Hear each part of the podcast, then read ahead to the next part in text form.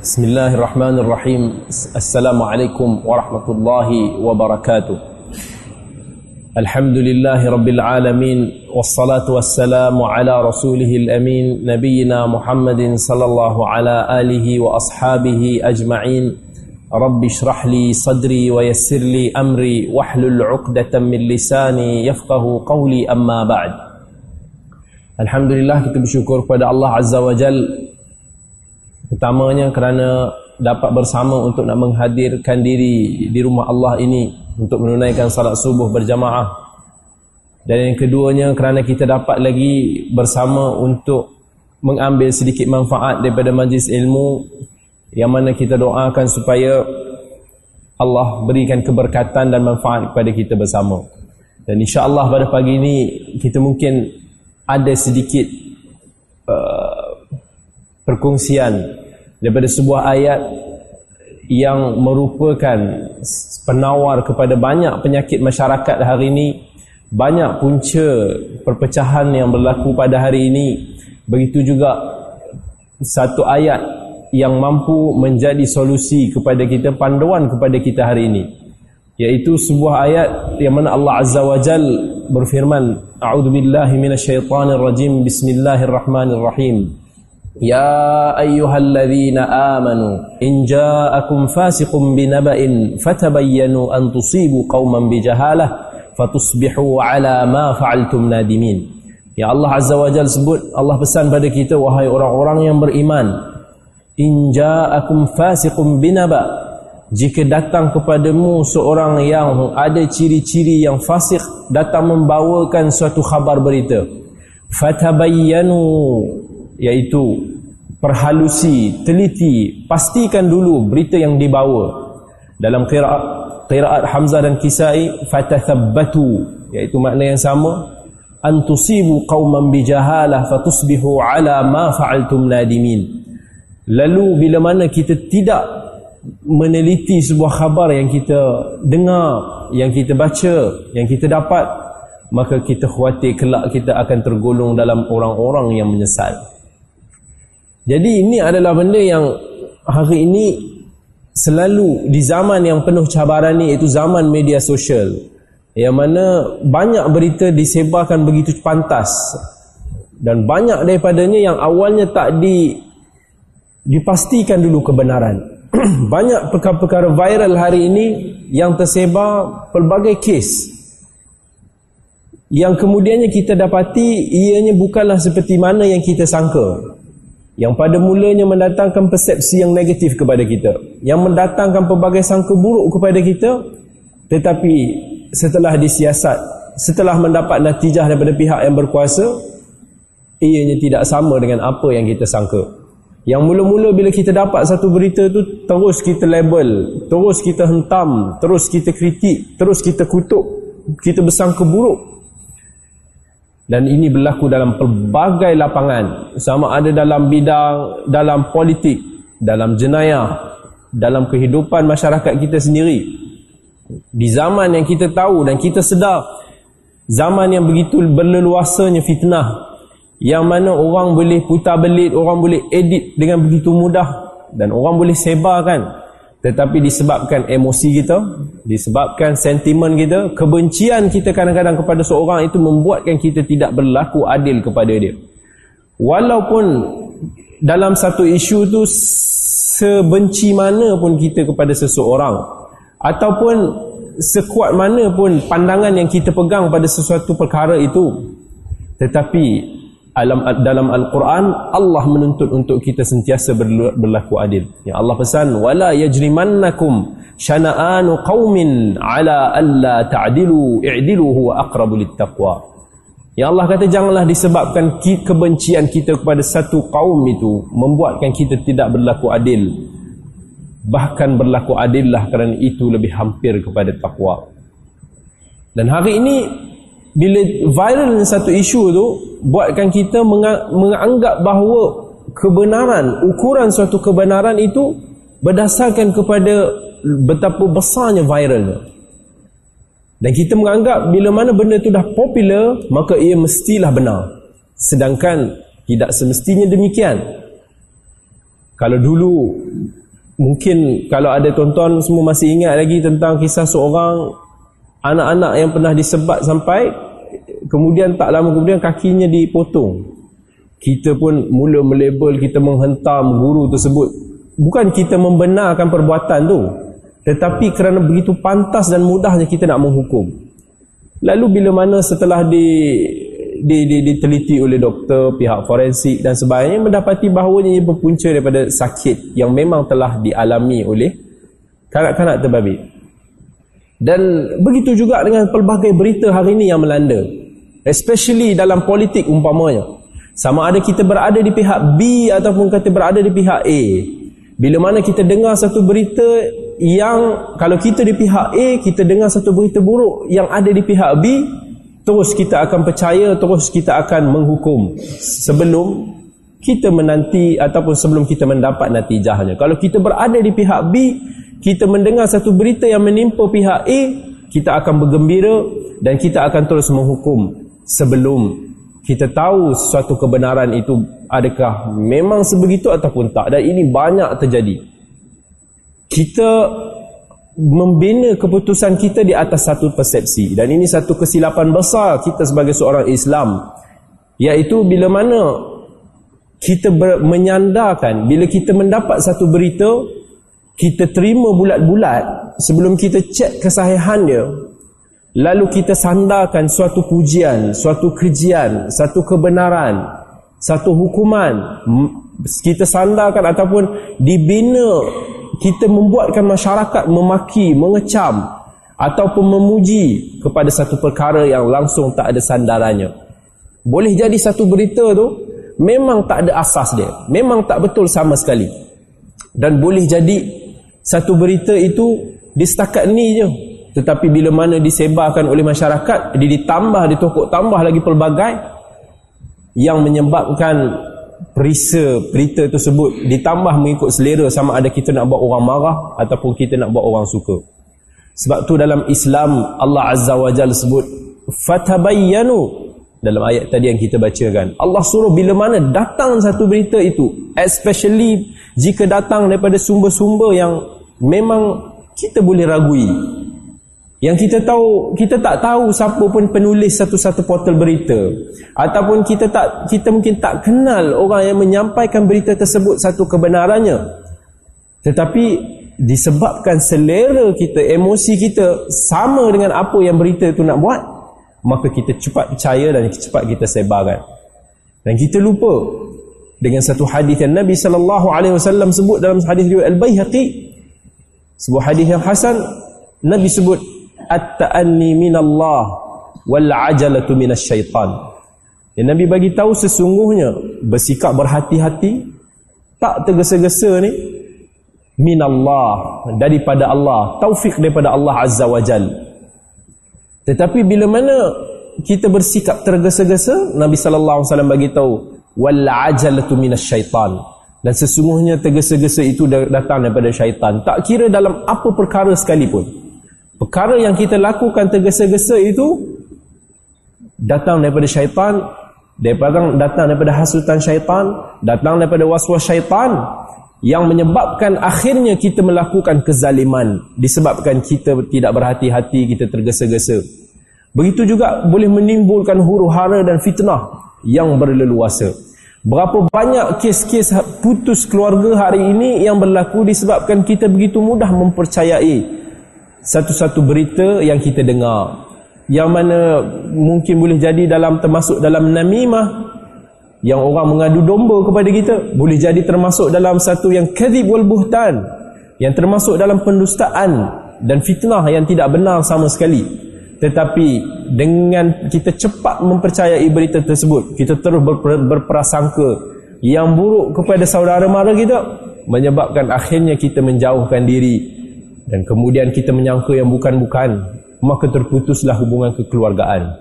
Begitu juga betapa kita banyak dalam, dalam masyarakat kita hari ini yang terputus hubungan ukhuwahnya sesama saudara kita yang Islam yang lain.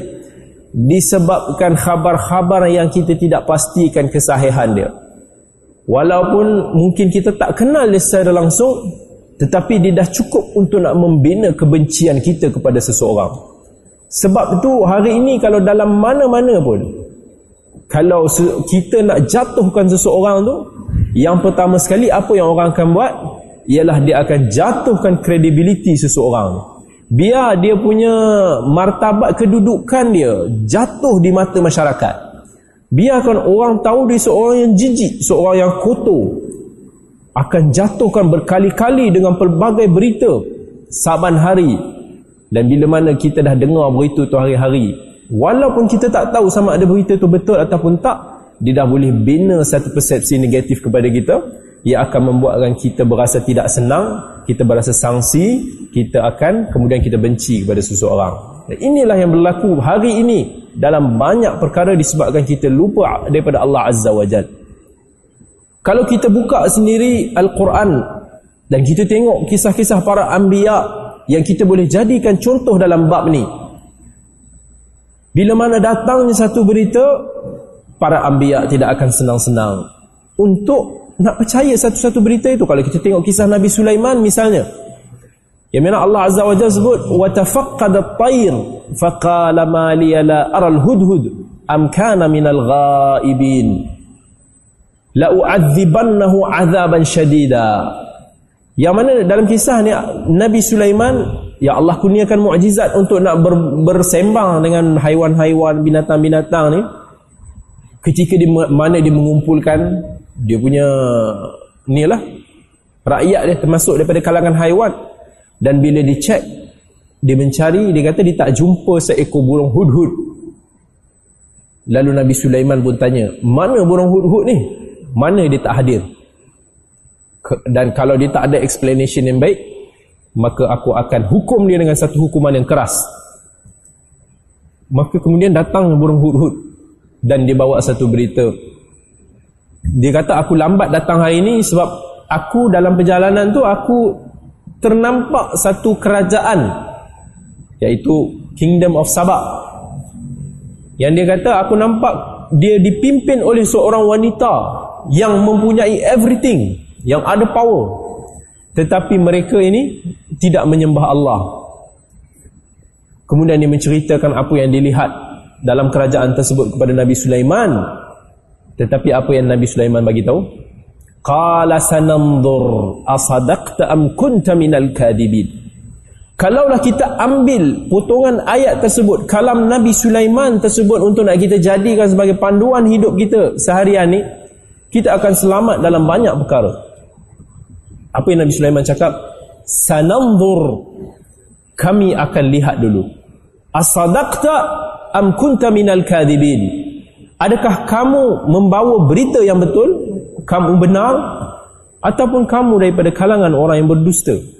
Maksudnya Nabi Sulaiman bila dia dengar burung hud-hud tu report tentang apa yang dilihat yang king apa queen of Sabah tu buat Nabi Sulaiman tak percaya dia kata aku akan cek dulu sama ada kau ni penipu ataupun kau ni betul maka itu Nabi Sulaiman alaihi salam dia tak kata ha betul ke?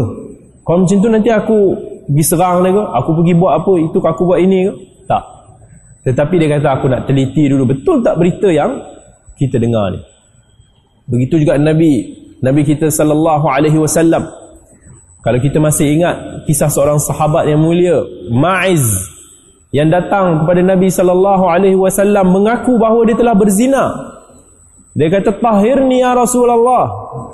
Sucikanlah aku ya Rasulullah. Maksudnya dia minta supaya Nabi hukum dia dengan hukuman yang layak bagi seorang penzina. Ada tak Nabi SAW kata, ah, kamu dah offer nak bagi hukuman, kita terus hukum. Orang tu dah mengaku sendiri. Tapi Nabi tak ada nak terima mudah-mudah. Nabi siasat dulu. Nabi cek dulu. Bila dia datang mahir ni ya Rasulullah. Nabi kata min nak nak bersihkan kamu daripada apa? Nak sucikan kamu daripada apa? Nak hukum kamu daripada apa? Orang tu dia kata daripada zina. Maiz kata kerana aku telah melakukan zina maka aku nak sucikan diri aku, hukum aku. Tapi Nabi bagi tahu apa? irji' fastaghfir li rabbik Nabi kata balik pergi bertaubat dengan Allah Nabi tolak dulu Ma'iz datang lagi tahirni ya Rasulullah Rasulullah kata pergi balik bertaubat dengan Allah je. Bil, datang balik Ma'iz suruh ya Rasulullah tahirni Rasulullah suruh lagi dibalik sampai dia datang lagi.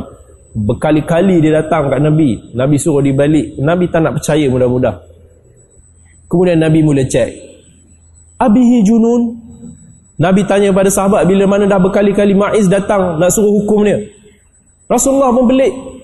Siapa yang datang nak nak bagi diri dia dihukum demi nak membersihkan dosa dia kalau kita kalau boleh kita nak lari. Kita tak nak orang tahu. Tetapi kerana besarnya taubat yang dia nak dia nak juga bersihkan diri dia kata tak apalah biar dia dihukum di dunia asalkan di akhirat dia dijamin tak kena. Maka Rasulullah bagi tahu, tanya pada sahabat Rasulullah pun marah. Abihi junun. Dia ni gila ke? Sampai nak nak nak nak ulang kali nak suruh hukum dia. Dia kata, "Tak ya Rasulullah, aku tak gila." Kemudian Nabi kata, "La'allaka qabbalt au lamast." Mungkin kamu silap sangka. Kamu ingat zina tu hanya sekadar meraba ataupun berpegang ataupun bercium. Nabi masih lagi bersangka baik. Walaupun tuan punya badan dah mengaku depan dia berkali-kali. Dia kata, "La ya Rasulullah. Aku tahu aku dah berzina dengan perempuan tu." Nabi berkulang kali tanya lagi. Dia ni minum ni mabuk ke? Dia ada minum arak tak? Cuba cium dia. Jadi sahabat pun try cium mulut maksudnya bau lah dekat-dekat mulut dia, dekat baju dia ke apa. Dia kata tak ada bau arak ya Rasulullah. Dia ni okey berkali-kali sampailah Nabi dah cukup evidence barulah Nabi hukum itu pun sesuai dengan kehendak Ma'iz yang mana Nabi bagi tahu dia telah bertaubat dengan satu taubat yang begitu besar yang kalaulah dibahagikan kepada manusia ni nescaya akan mencukupi. Besarnya sebab dia betul-betul ikhlas dan jujur untuk nak bertaubat. Rasulullah sallallahu alaihi wasallam tak mudah-mudah nak terima apa yang dibawa. Sebab implikasi negatif daripada satu berita yang tersebar tanpa dipastikan satu kesahihannya memang bermasalah dan besar kalau kita tengok pada uh, zaman Malik Habsyah masa zaman hijrah Nabi SAW suruh sahabat pergi berhijrah ke Habsyah kita tengok masa tu orang kafir Quraisy dia tak senang lah sebab selama ni dia boleh kontrol orang Islam dia boleh seksa orang Islam tetapi bila Nabi suruh berhijrah kepada seorang raja yang adil di Habsyah ketika itu. Yang masa itu masih lagi dalam agama Kristian. Raja Najasyi. Gelarannya Raja Najasyi. Nabi suruh dia pergi, orang Islam berhijrah ke sana. Sebab Nabi kata di sana ada seorang adil. Yang tak ada, la yudlamu indahu ahad. Yang mana tak dizalimi di sisinya seorang pun.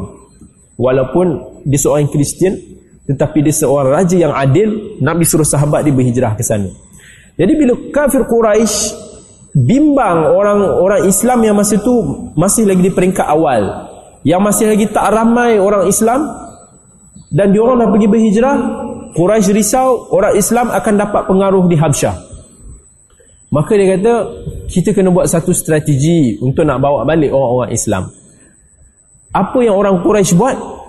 Walaupun zaman tu tak ada Facebook, tak ada WhatsApp, tak ada Twitter, tak ada apa-apa sumber-sumber media sosial yang boleh tersebarnya satu berita yang cepat macam hari ini.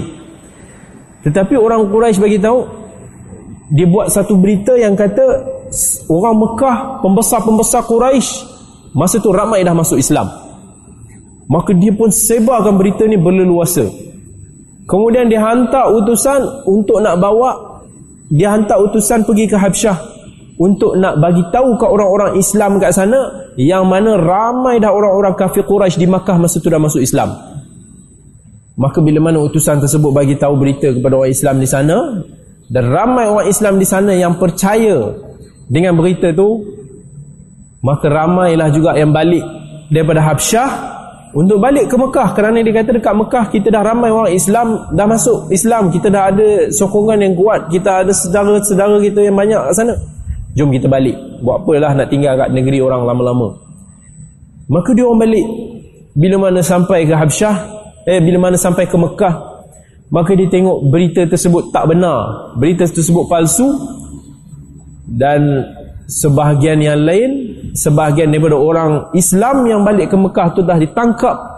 Diseksa sebahagian lain sempat lari balik berhijrah ke Habsyah balik. Jauh tu. Kerana satu berita yang kita tak boleh nak pastikan yang kita tak mampu nak pastikan kesahihannya kita tengok lagi misalnya di perang Uhud. Kerana satu berita membuatkan tentera Islam porak peranda masa kalau kita tengok lepas Mus'ab bin Umair seorang sahabat besar yang Nabi SAW utuskan sebelum Nabi berhijrah ke Madinah. Nabi utuskan Mus'ab seorang pemuda yang tampan seorang pemuda yang alim yang pernah mempunyai kekayaan sebelum ni dimanjakan oleh keluarga dia.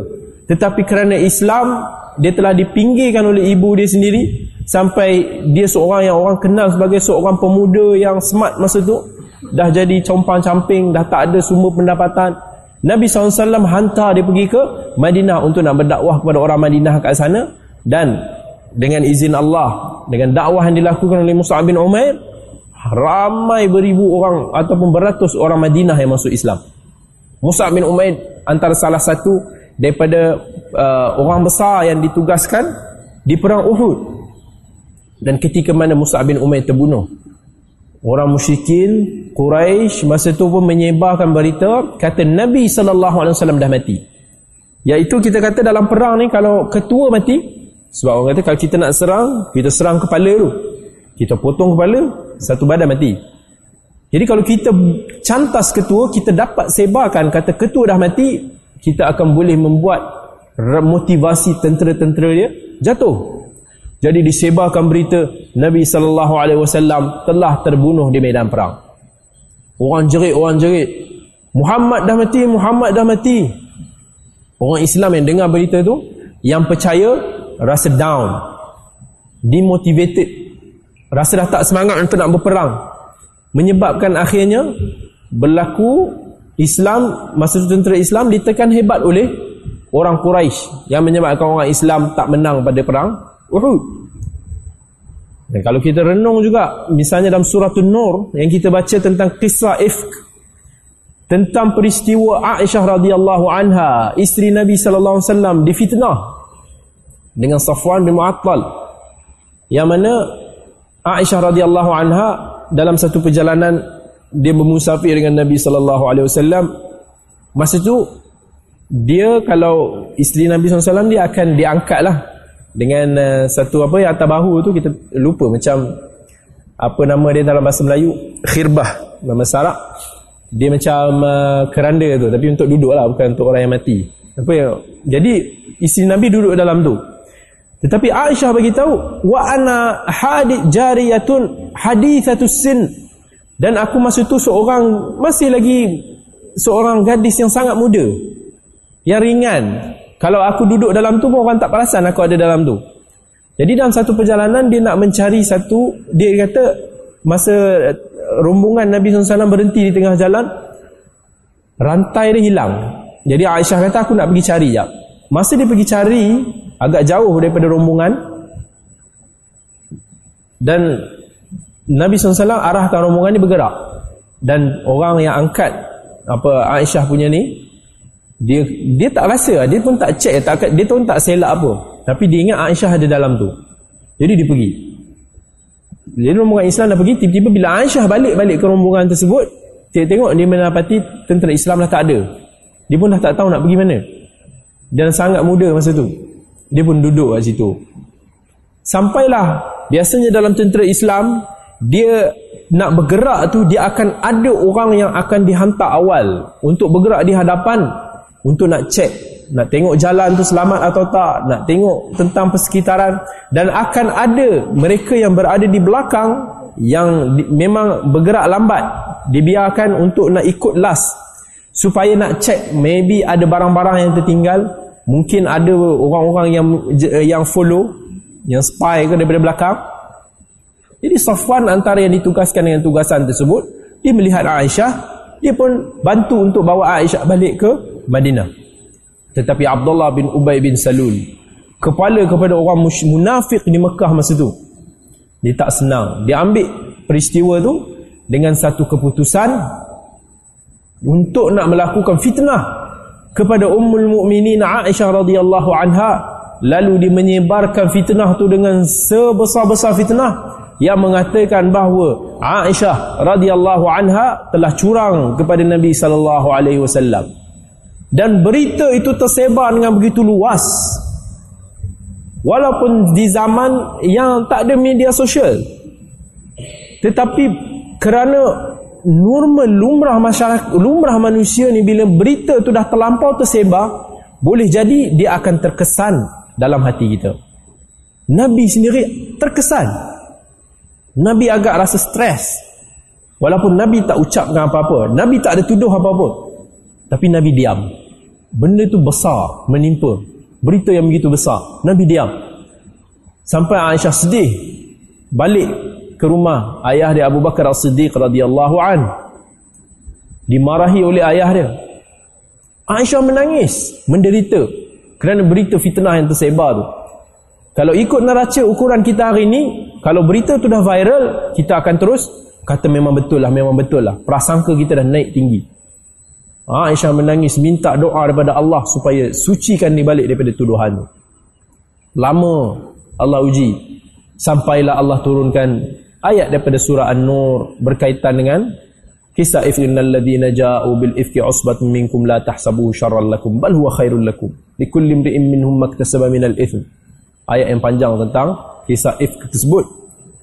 Yang mana Allah turunkan tentang bahawa Aisyah bersih daripada sebarang perbuatan yang didakwa yang tersebar. Kesan dia akibat berita yang palsu tu masih sampai ke hari ini ada yang masih mempercayai. Siapa yang masih lagi percaya? Syiah Rafidah yang sampai ke hari ini masih lagi mengatakan bahawa Aisyah radhiyallahu anha seorang pelacur seorang yang telah berlaku curang kepada Nabi wal billah ini akibat daripada satu berita yang kita tak tasabut kita tak, tak, tabayun betul-betul dulu Berita besar. Dan kalau kita tengok macam mana Islam mengajar kita untuk nak tabayun, nak tasabut dalam satu-satu perkara, kalau kita dengar satu berita tu, kita dengar, kita baca dalam media sosial kita satu berita, tak kira apa sahaja pun. Apa berita pun. Sama ada kita suka kat orang tu ataupun kita tak suka sekalipun. Jangan mudah-mudah kita mungkin dalam hati kita mungkin dalam hati kita akan mungkin sangsi mungkin kita rasa something else katakan walaupun dijumpai berapa bilion pun dia ada di rumah seseorang jangan kita terus mudah-mudah untuk nak menghukum sebelum kita benar-benar mendapat keputusan rasmi daripada pihak berkuasa dan bila mana datang satu berita kepada kita Allah ajarkan kepada kita bagaimana Allah ajarkan kepada kita pertama sekali untuk nak bersangka baik. Positif dulu. Jangan terus bersangka buruk. Allah sebut dalam surah An-Nur, "Laula id sami'tumuhu dhanna al-mu'minuna wal mu'minati bi anfusihim khaira wa qalu hadha ifkum mubin."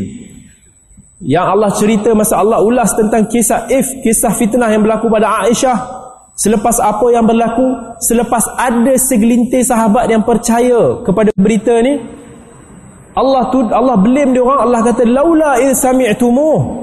Alangkah baiknya ketika mana mereka mendengar tentang berita tersebut. Dhannal mu'minuna wal mu'minat bi anfusihim khaira.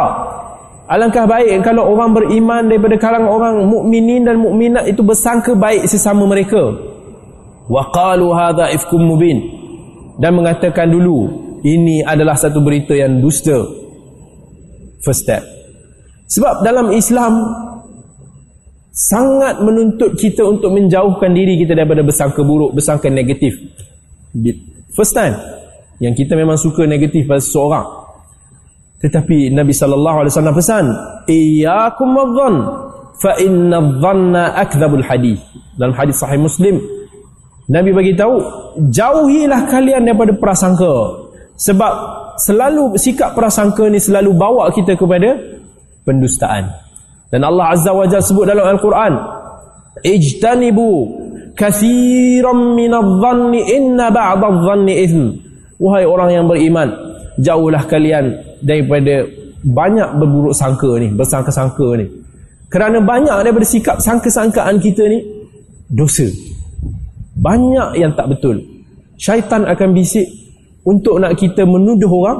Syaitan akan bisik kepada kita untuk nak memecah belahkan hubungan kita dengan sesiapa pun untuk nak menimbulkan permusuhan. Jadi itu tugas syaitan dan ini langkah pertama bila mana kita dapat satu berita jangan fikir negatif dulu. Kalau kita mampu berfikir positif that's the best. Kalau kita tak mampu berpositif tahan diri kita. Jangan buruk sangka dulu. Dan kemudiannya yang keduanya ialah kita mencari bukti dulu. Cari dulu evidence untuk sebelum kita menjatuhkan hukuman. Tunggu dulu sampai bukti itu betul-betul kukuh daripada pihak yang ada autoriti pihak yang boleh dipercayai dan barulah kita boleh percaya. Kalau tak walaupun berita tersebut mungkin ada kebenaran dia tetapi kalau kita tiada bukti bahawa di sisi Allah kita masih lagi tidak orang bukan orang yang benar. Sebab itu Allah Azza wa Jalla sebut dalam Quran bila mana dalam uh, Allah cerita tentang orang yang menuduh orang melakukan zina laula ja'u bi alaihi bi arba'ati syuhada fa idh lam ya'tu bi syuhada fa ulaika indallahi humul kadhibun. Allah tuntut untuk kita nak bawa bukti yang jelas daripada empat orang saksi. Yang mana kalau kita tak ada walaupun mungkin dakwaan kita benar tapi kita di sisi Allah merupakan orang yang dusta. Sebab Allah sangat strict dalam bab ni. Nak menjaga maruah seorang Islam nak menjaga aib seorang Islam ini Islam sangat concern. Kalaulah yang bukan Islam pun dalam bab ini Allah suruh kita tabayun dalam banyak perkara pernah berlaku di di zaman Nabi sebagaimana dalam satu hadis Ibn Abbas. Uh, riwayat Ahmad yang mana pernah ketika mana uh, suasana perang suasana havoc masa tu sahabat Nabi beberapa orang sahabat Nabi tengah berkumpul kat satu tempat datang seorang uh, kafir dengan dia punya kambing dia lalu dia bagi salam. Lalu masa tu dalam keadaan yang kecoh semua sahabat ingatkan dia ni hanya bagi salam untuk apa? Untuk nak menyelamatkan diri tetapi dia orang pun dia, dia orang pun bunuh orang ni. Dan bila sampai dan bila tersebarnya berita ni Allah turunkan ayat. Allah blame orang yang beriman. Idza darabtum fi sabilillahi fatabayyanu wa la taqulu liman alqa ilaikumus salama lasta mu'minan tabtaguna 'arada tabtaguna 'arada dunya wa 'indallahi maghanim katsira Ya Allah kata dalam keadaan kita sabilillah dalam kes tersebut eh, orang bukan Islam yang terlibat dalam tu Allah suruh kita tabayyanu wala taqulu liman alqa ilaikumussalam cek dulu satu berita jangan terus jatuhkan hukuman kepada dia. Yang kamu buat semata-mata mungkin nak kerana harta dunia sedangkan Allah ada harta yang banyak Allah ada ganjaran yang besar. Kalaulah untuk hak orang bukan Islam Allah suruh kita juga untuk nak tabayyun untuk nak menjaga dia punya keselamatan untuk nak menjaga dia punya jiwa apatah lagi dengan orang Islam yang lebih kita dituntut untuk nak menjaga aib nak menjaga marwah nak menjaga keselamatan seseorang tu.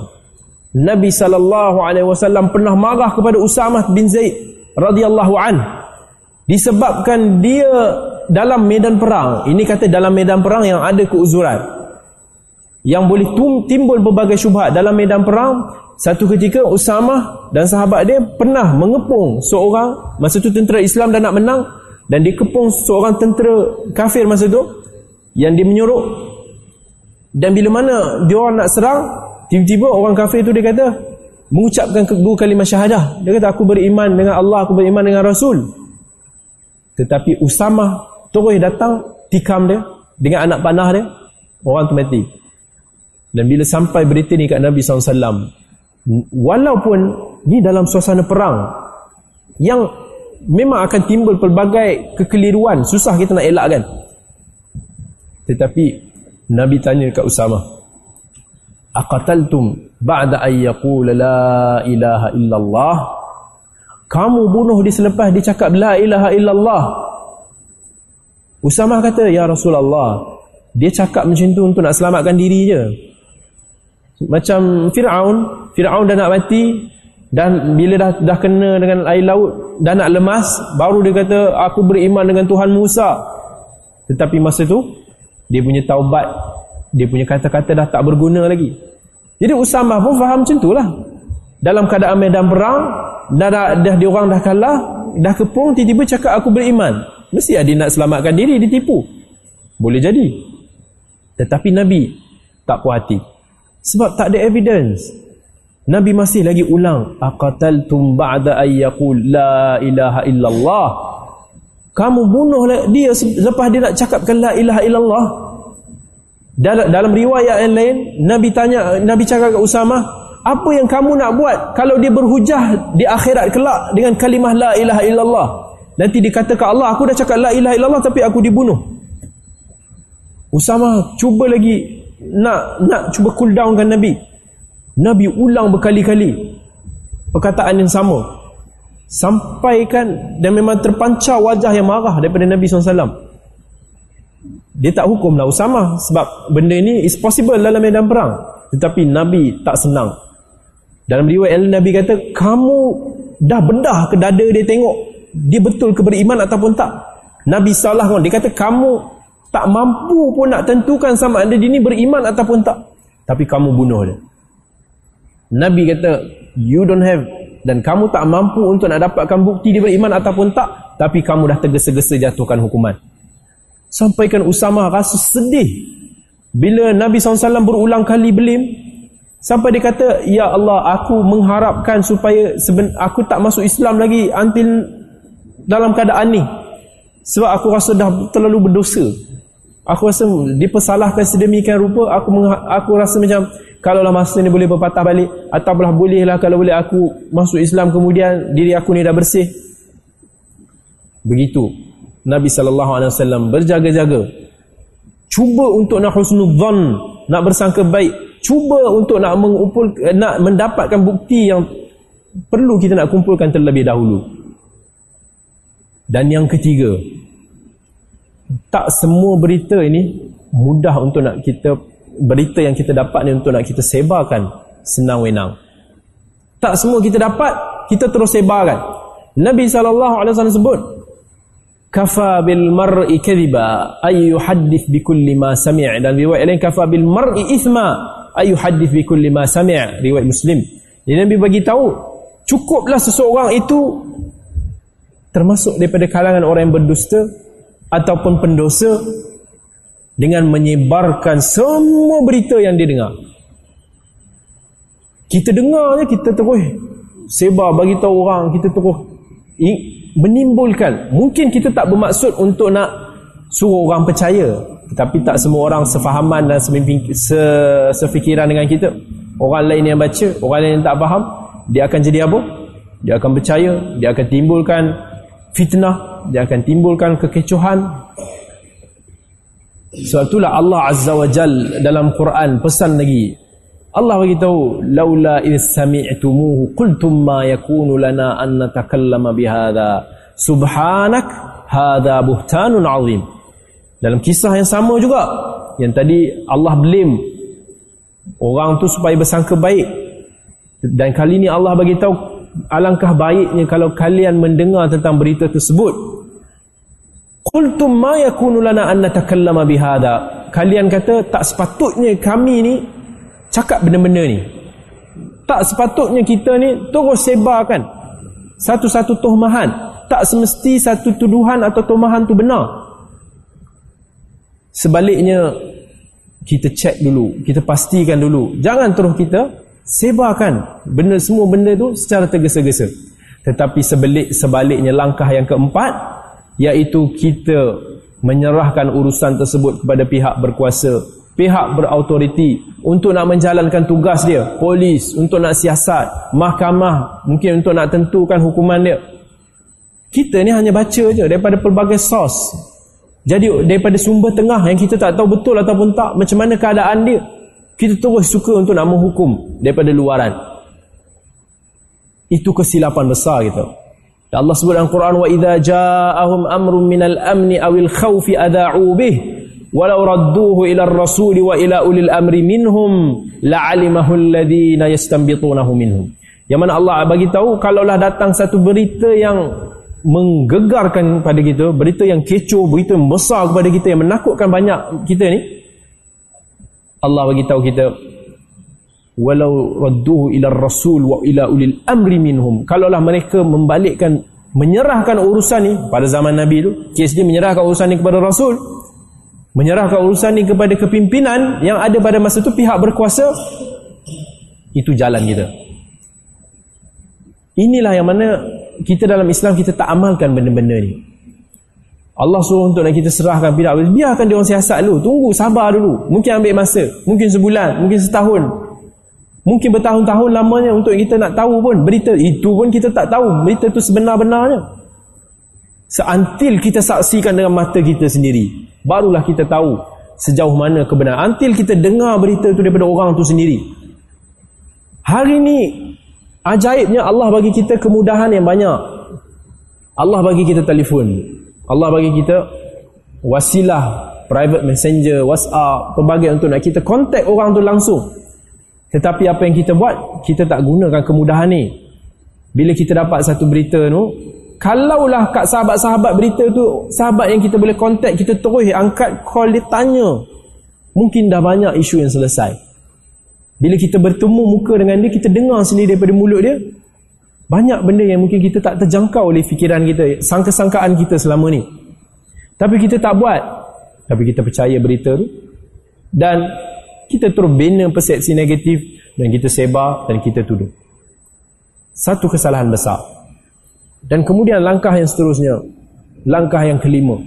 Kalau benar pun berita itu, kalau pun berita yang tersebar yang kita dapat itu benar sekalipun, dibuktikan kebenarannya dan memang ada asas yang kuat, tak semestinya kita boleh sebarkan.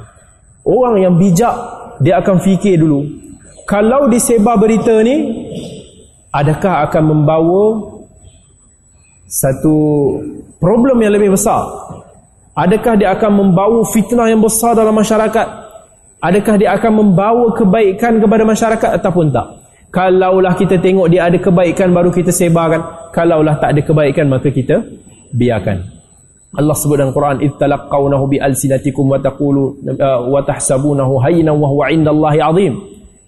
Uh, ya Allah kata ittalaqawnahu bi alsinatikum wa taqulu yang bila mana Allah kata kita cakap tentang sesuatu tu kita rasa Begin benda itu ringan sedangkan di sisi Allah benda itu berat. Kita rasa benda ni tak ada apa, kita cakap. Kita sebarkan aib dia, kita definitely kita mengumpat dia. Kita masuk dalam bab namimah mengadu domba. Kita masuk dalam bab buhtan, melakukan fitnah yang keji kepada orang ramai. Yang kita tak sedar, yang Allah kata ma yalfadhu min qaulin illa ladaihi raqibun atid. Semua ucapan kita, semua tulisan kita ni akan dicatatkan oleh malaikat yang mengawasi kita. Sebab tu Allah pesan dalam Quran, "Wala taqfu ma laysa laka bihi 'ilm, inna as-sam'a wal basara wal fu'ada kullu ulaika kana 'anhu mas'ula." Allah pesan kat kita jangan kita cakap sesuatu perkara yang kita tak boleh pastikan lagi kebenaran dia, yang kita tak tahu, tak terjangkau oleh fikiran kita. Sebab semua ni pendengaran kita, kita punya mata kita, hati kita, semuanya akan dipertanggungjawabkan, akan disoal oleh Allah Azza wa Jal. Kalau kita tak mampu nak buktikan, kita hanya jawab macam mana? Bayangkan kalau kita ditanya Allah nanti kita cakap tak tahu. Aku baca berita ni dia cakap macam ni. Aku tak tahu. Ah, kawan aku cakap macam ni, aku pun sebarkan. Adakah itu cukup kuat untuk nak kita lepas daripada hukuman Allah Azza wa Jal?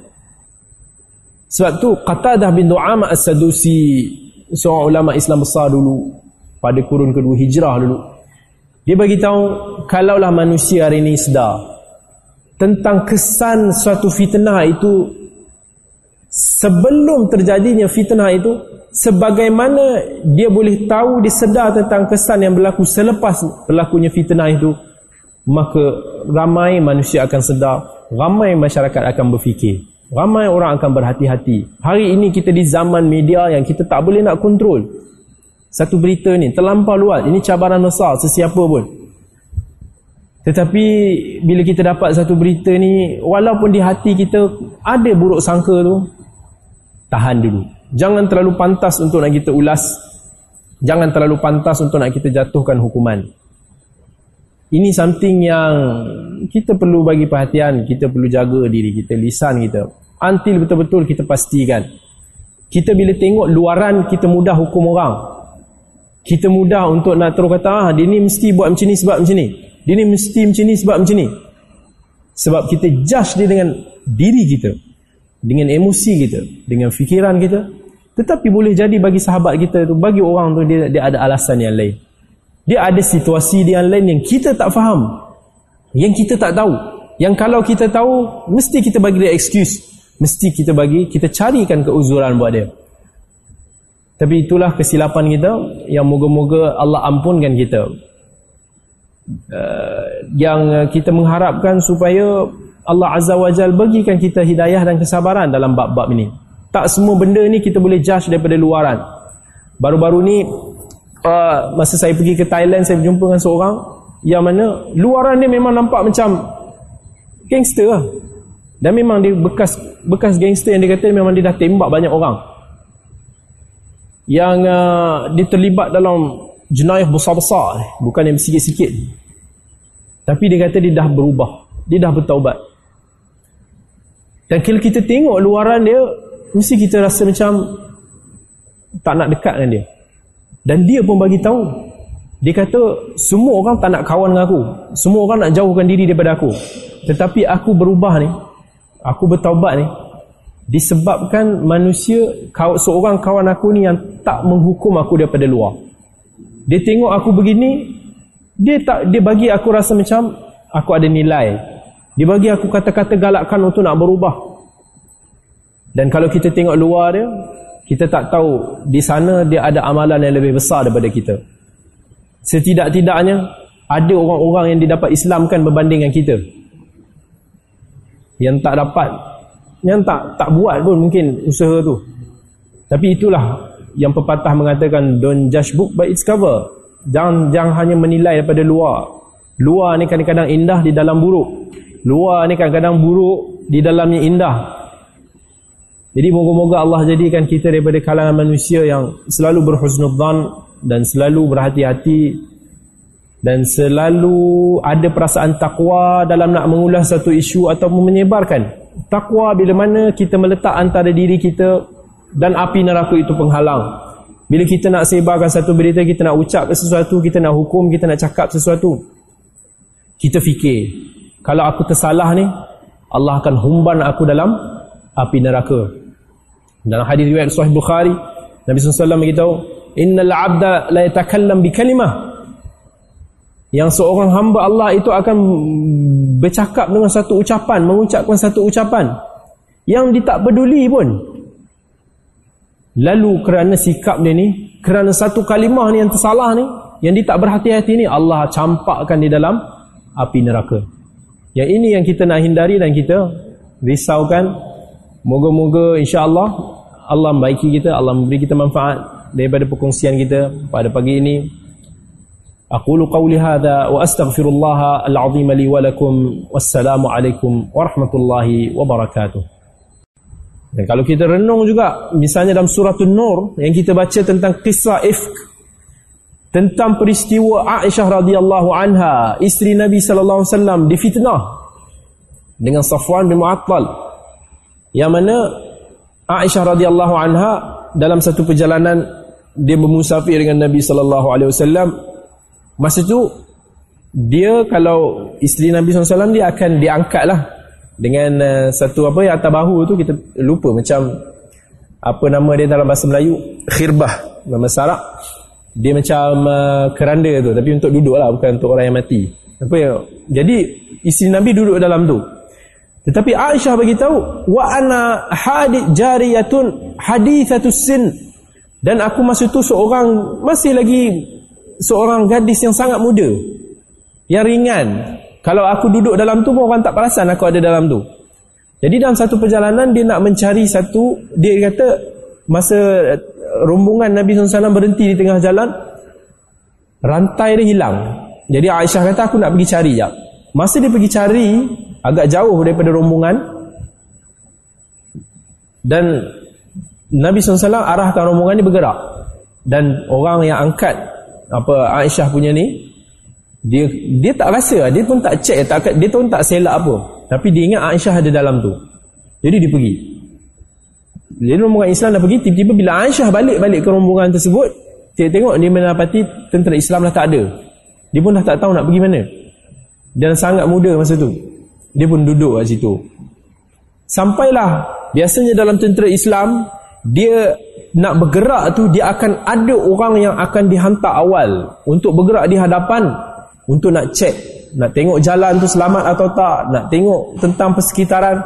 Dan akan ada mereka yang berada di belakang yang di, memang bergerak lambat dibiarkan untuk nak ikut last supaya nak cek maybe ada barang-barang yang tertinggal mungkin ada orang-orang yang yang follow yang spy ke daripada belakang jadi Safwan antara yang ditugaskan dengan tugasan tersebut, dia melihat Aisyah, dia pun bantu untuk bawa Aisyah balik ke Madinah.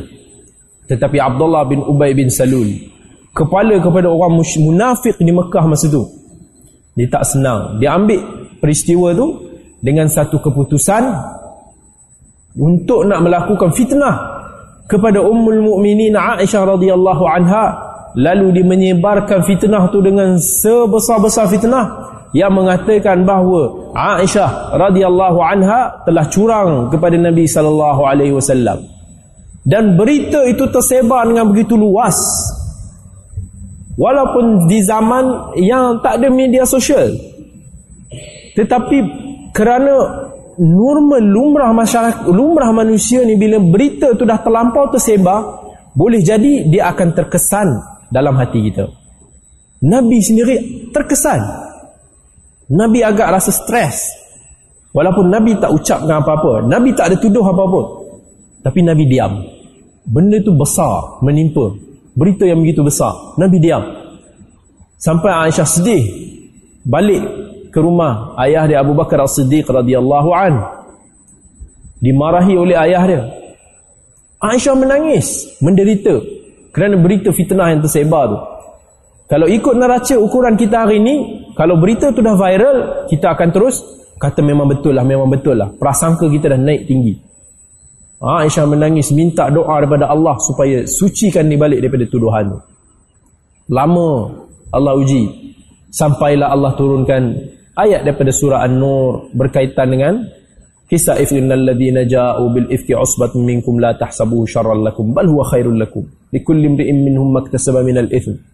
Ayat yang panjang tentang kisah if tersebut yang mana Allah turunkan tentang bahawa Aisyah bersih daripada sebarang perbuatan yang didakwa yang tersebar. Kesan dia akibat berita yang palsu tu masih sampai ke hari ini ada yang masih mempercayai siapa yang masih lagi percaya Syiah Rafidah yang sampai ke hari ini masih lagi mengatakan bahawa Aisyah radhiyallahu anha seorang pelacur, seorang yang telah berlaku curang kepada Nabi wal billah. Ini akibat daripada satu berita yang kita tak tasabut, kita tak, tabayun betul-betul dulu. Berita besar. Dan kalau kita tengok macam mana Islam mengajar kita untuk nak tabayun, nak tasabut dalam satu-satu perkara, kalau kita dengar satu berita tu, kita dengar, kita baca dalam media sosial kita satu berita. Tak kira apa sahaja pun. Apa berita pun. Sama ada kita suka kat orang tu ataupun kita tak suka sekalipun. Jangan mudah-mudah kita. Mungkin dalam hati kita, mungkin dalam hati kita akan mungkin sangsi. Mungkin kita rasa something else. Katakan walaupun dijumpai berapa bilion pun dia ada di rumah seseorang. Jangan kita terus mudah-mudah untuk nak menghukum sebelum kita benar-benar mendapat keputusan rasmi daripada pihak berkuasa. Dan bila mana datang satu berita kepada kita, Allah ajarkan kepada kita bagaimana? Allah ajarkan kepada kita pertama sekali untuk nak bersangka baik. Positif dulu. Jangan terus bersangka buruk. Allah sebut dalam surah An-Nur laula id sami'tumuhu dhanna almu'minuna walmu'minati bi anfusihim khaira wa qalu hadha ifkum mubin yang Allah cerita masa Allah ulas tentang kisah if kisah fitnah yang berlaku pada Aisyah selepas apa yang berlaku selepas ada segelintir sahabat yang percaya kepada berita ni Allah tu Allah blame dia orang. Allah kata laula in sami'tumuh. Alangkah baiknya ketika mana mereka mendengar tentang berita tersebut. Dhannal mu'minuna wal mu'minat bi anfusihim khaira. Alangkah baik kalau orang beriman daripada kalangan orang mukminin dan mukminat itu bersangka baik sesama mereka. Wa qalu hadha ifkum mubin dan mengatakan dulu ini adalah satu berita yang dusta first step sebab dalam Islam sangat menuntut kita untuk menjauhkan diri kita daripada bersangka buruk, bersangka negatif. First time yang kita memang suka negatif pada seseorang.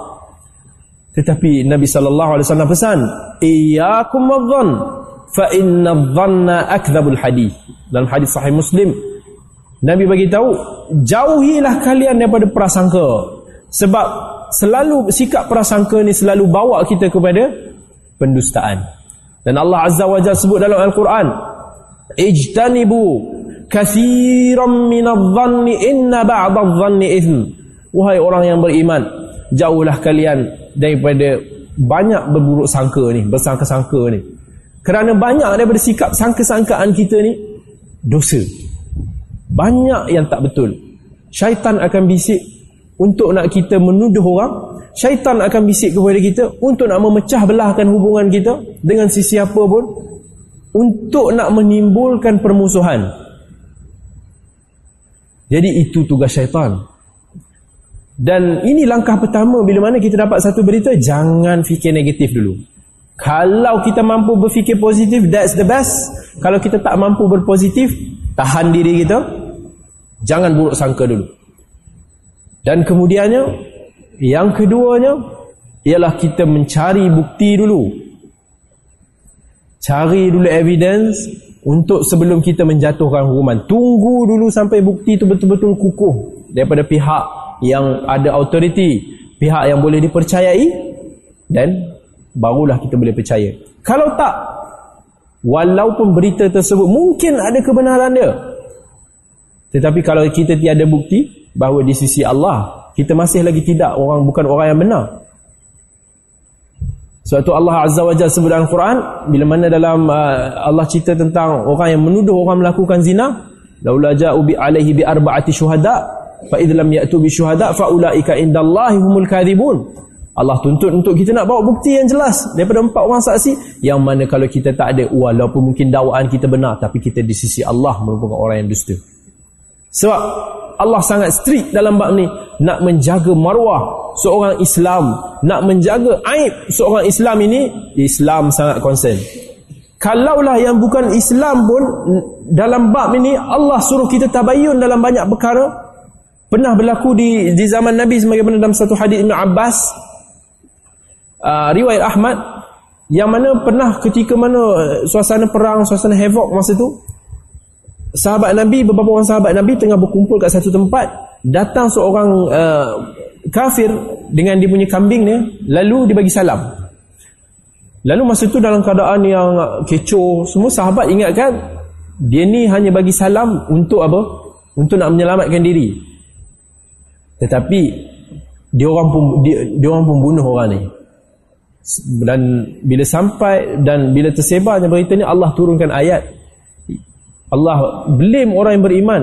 Idza darabtum fi sabilillahi fatabayyanu wa la taqulu liman alqa ilaikumus salam lasta mu'minan tabtaguna 'arada tabtaguna 'arada dunya wa 'indallahi maghanim katsira ya Allah kata dalam keadaan kita sabilillah dalam kes tersebut eh, orang bukan Islam yang terlibat dalam tu Allah suruh kita tabayyanu wala taqulu liman alqa ilaikumussalam. Cek dulu satu berita jangan terus jatuhkan hukuman kepada dia.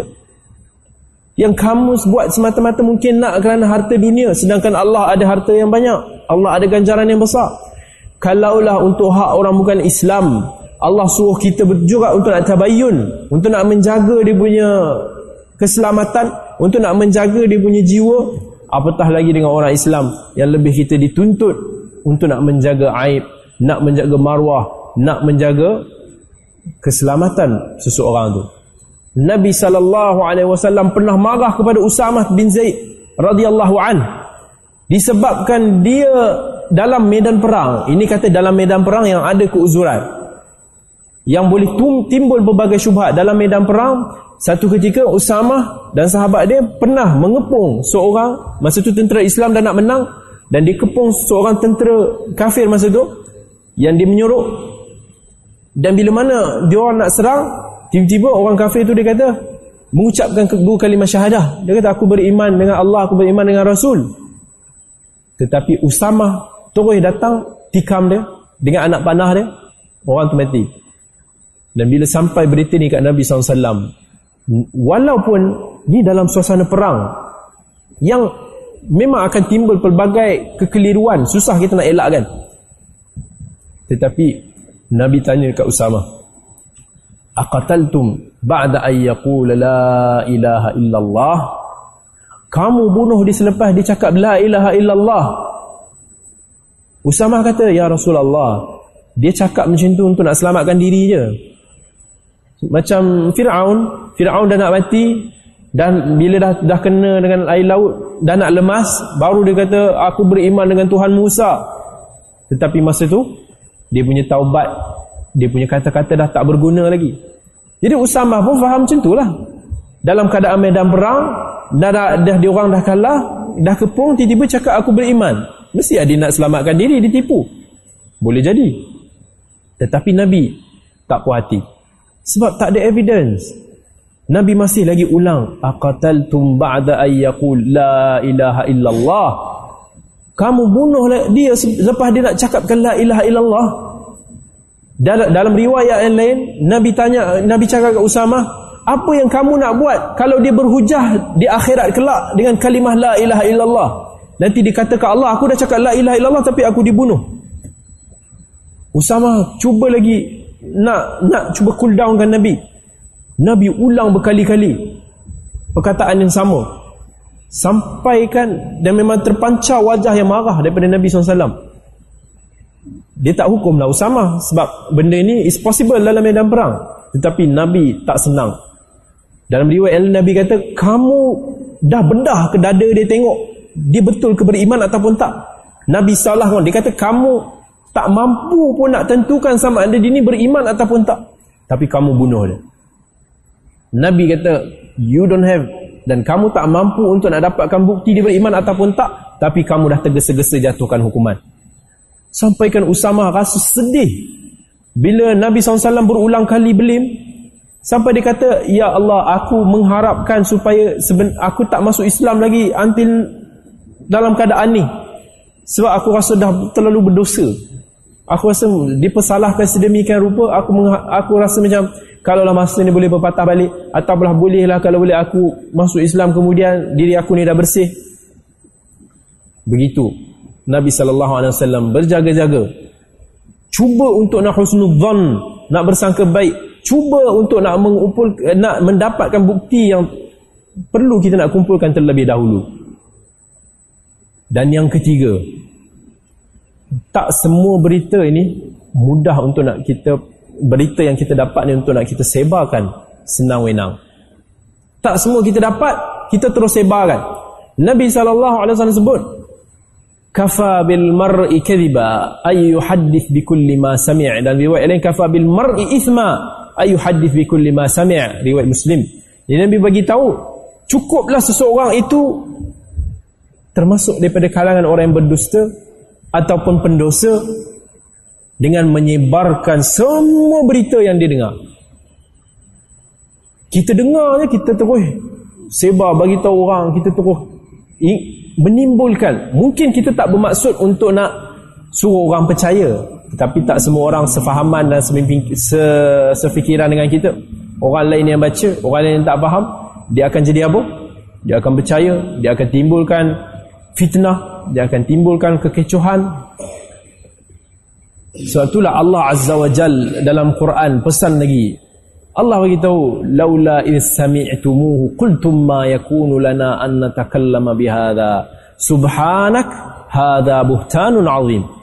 Dalam kisah yang sama juga yang tadi Allah blame orang tu supaya bersangka baik. Dan kali ni Allah bagi tahu alangkah baiknya kalau kalian mendengar tentang berita tersebut. Qultum ma yakunu lana an natakallama bihadha. Kalian kata tak sepatutnya kami ni cakap benda-benda ni. Tak sepatutnya kita ni terus sebarkan satu-satu tuhmahan tak semesti satu tuduhan atau tuhmahan tu benar. Sebaliknya kita cek dulu kita pastikan dulu. Jangan terus kita sebarkan benda semua benda tu secara tergesa-gesa. Tetapi sebalik sebaliknya langkah yang keempat iaitu kita menyerahkan urusan tersebut kepada pihak berkuasa pihak berautoriti untuk nak menjalankan tugas dia. Polis untuk nak siasat mahkamah mungkin untuk nak tentukan hukuman dia. Kita ni hanya baca je daripada pelbagai sos jadi daripada sumber tengah yang kita tak tahu betul ataupun tak macam mana keadaan dia kita terus suka untuk nak menghukum daripada luaran. Itu kesilapan besar kita. Allah sebut dalam Quran wa idza ja'ahum amrun minal amni awil khawfi adha'u bih walau radduhu ila ar-rasul wa ila ulil amri minhum la'alimahu alladhina yastanbitunahu minhum. Yang mana Allah bagi tahu kalaulah datang satu berita yang menggegarkan pada kita berita yang kecoh berita yang besar kepada kita yang menakutkan banyak kita ni Allah bagi tahu kita walau radduhu ila rasul wa ila ulil amri minhum. Kalaulah mereka membalikkan menyerahkan urusan ni pada zaman Nabi tu kes dia menyerahkan urusan ni kepada rasul menyerahkan urusan ini kepada kepimpinan yang ada pada masa itu pihak berkuasa itu jalan kita.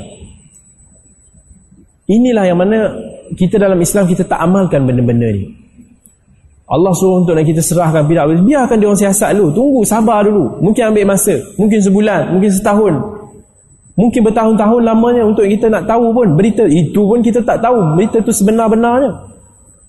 Seantil kita saksikan dengan mata kita sendiri barulah kita tahu sejauh mana kebenaran. Until kita dengar berita itu daripada orang itu sendiri.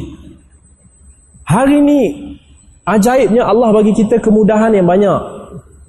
Allah bagi kita telefon Allah bagi kita wasilah private messenger whatsapp pelbagai untuk nak kita kontak orang tu langsung. Tetapi apa yang kita buat? Kita tak gunakan kemudahan ni. Bila kita dapat satu berita tu kalaulah kat sahabat-sahabat berita tu sahabat yang kita boleh kontak kita terus angkat call dia tanya. Mungkin dah banyak isu yang selesai. Bila kita bertemu muka dengan dia kita dengar sendiri daripada mulut dia banyak benda yang mungkin kita tak terjangkau oleh fikiran kita sangka-sangkaan kita selama ni. Tapi kita tak buat. Tapi kita percaya berita tu. Dan kita terus bina persepsi negatif dan kita sebar dan kita tuduh. Satu kesalahan besar. Dan kemudian langkah yang seterusnya, langkah yang kelima.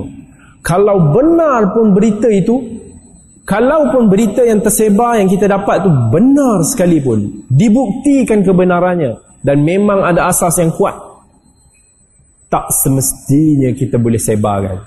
Orang yang bijak, dia akan fikir dulu, kalau disebar berita ni, adakah akan membawa satu problem yang lebih besar Adakah dia akan membawa fitnah yang besar dalam masyarakat? Adakah dia akan membawa kebaikan kepada masyarakat ataupun tak? Kalaulah kita tengok dia ada kebaikan baru kita sebarkan. Kalaulah tak ada kebaikan maka kita biarkan. Allah sebut dalam Quran ittalaqawnahu bi alsinatikum wa taqulu uh, wa tahsabunahu hayyinan wa huwa 'indallahi 'azim. Ya Allah kata ittalaqawnahu bi alsinatikum wa taqulu yang bila mana Allah kata kita cakap tentang sesuatu tu kita rasa Begin benda itu ringan sedangkan di sisi Allah benda itu berat. Kita rasa benda ni tak ada apa, kita cakap, kita sebarkan aib dia, kita definitely kita mengumpat dia. Kita masuk dalam bab namimah mengadu domba. Kita masuk dalam bab buhtan, melakukan fitnah yang keji kepada orang ramai. Yang kita tak sedar, yang Allah kata ma yalfadhu min qaulin illa ladaihi raqibun atid semua ucapan kita, semua tulisan kita ni akan dicatatkan oleh malaikat yang mengawasi kita. sebab tu Allah pesan dalam Quran wala taqfu ma laysa laka bihi ilm. Inna as-sam'a wal basara wal fuada kullu ulaika kana anhu mas'ula. Allah pesan kat kita jangan kita cakap sesuatu perkara yang kita tak boleh pastikan lagi kebenaran dia yang kita tak tahu tak terjangkau oleh fikiran kita sebab semua ni pendengaran kita kita punya mata kita hati kita semuanya akan dipertanggungjawabkan akan disoal oleh Allah Azza wa Jal. Kalau kita tak mampu nak buktikan kita hanya jawab macam mana? Bayangkan kalau kita ditanya Allah nanti kita cakap tak tahu. Aku baca berita ni dia cakap macam ni. Aku tak tahu. Uh, kawan aku cakap macam ni aku pun sebarkan. Adakah itu cukup kuat untuk nak kita lepas daripada hukuman Allah Azza wa Jal? Sebab tu Qatadah bin Du'ama As-Sadusi seorang ulama Islam besar dulu pada kurun kedua hijrah dulu dia bagi tahu kalaulah manusia hari ini sedar tentang kesan suatu fitnah itu sebelum terjadinya fitnah itu sebagaimana dia boleh tahu dia sedar tentang kesan yang berlaku selepas berlakunya fitnah itu maka ramai manusia akan sedar ramai masyarakat akan berfikir ramai orang akan berhati-hati. Hari ini kita di zaman media yang kita tak boleh nak kontrol. Satu berita ni terlampau luas. Ini cabaran besar sesiapa pun. Tetapi bila kita dapat satu berita ni walaupun di hati kita ada buruk sangka tu tahan dulu. Jangan terlalu pantas untuk nak kita ulas. Jangan terlalu pantas untuk nak kita jatuhkan hukuman. Ini something yang kita perlu bagi perhatian, kita perlu jaga diri kita, lisan kita. Until betul-betul kita pastikan. Kita bila tengok luaran, kita mudah hukum orang. Kita mudah untuk nak terus kata, ah, dia ni mesti buat macam ni sebab macam ni. Dia ni mesti macam ni sebab macam ni. Sebab kita judge dia dengan diri kita. Dengan emosi kita. Dengan fikiran kita. Tetapi boleh jadi bagi sahabat kita tu, bagi orang tu dia, dia ada alasan yang lain. Dia ada situasi dia yang lain yang kita tak faham. Yang kita tak tahu. Yang kalau kita tahu, mesti kita bagi dia excuse. Mesti kita bagi, kita carikan keuzuran buat dia. Tapi itulah kesilapan kita yang moga-moga Allah ampunkan kita. Uh, yang kita mengharapkan supaya Allah Azza wa Jal bagikan kita hidayah dan kesabaran dalam bab-bab ini.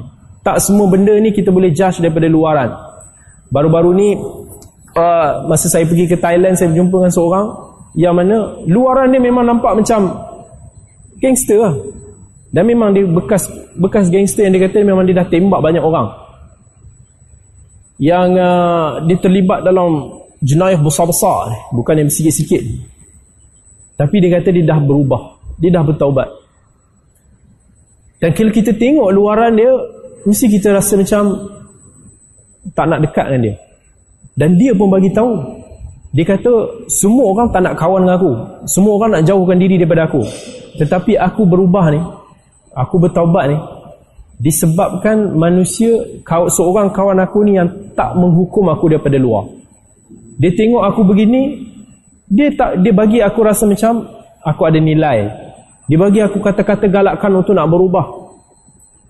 Dan kalau kita tengok luar dia, kita tak tahu di sana dia ada amalan yang lebih besar daripada kita setidak-tidaknya ada orang-orang yang didapat Islamkan berbanding dengan kita yang tak dapat yang tak tak buat pun mungkin usaha tu. Tapi itulah yang pepatah mengatakan don't judge book by its cover. Jangan jangan hanya menilai daripada luar. Luar ni kadang-kadang indah di dalam buruk. Luar ni kadang-kadang buruk di dalamnya indah. Jadi moga-moga Allah jadikan kita daripada kalangan manusia yang selalu berhusnudzan dan selalu berhati-hati dan selalu ada perasaan takwa dalam nak mengulas satu isu ataupun menyebarkan. Takwa bila mana kita meletak antara diri kita dan api neraka itu penghalang. Bila kita nak sebarkan satu berita, kita nak ucap sesuatu, kita nak hukum, kita nak cakap sesuatu. Kita fikir, kalau aku tersalah ni, Allah akan humban aku dalam api neraka. Dalam hadis riwayat Sahih Bukhari, Nabi SAW beritahu, "Innal 'abda la yatakallam bi kalimah."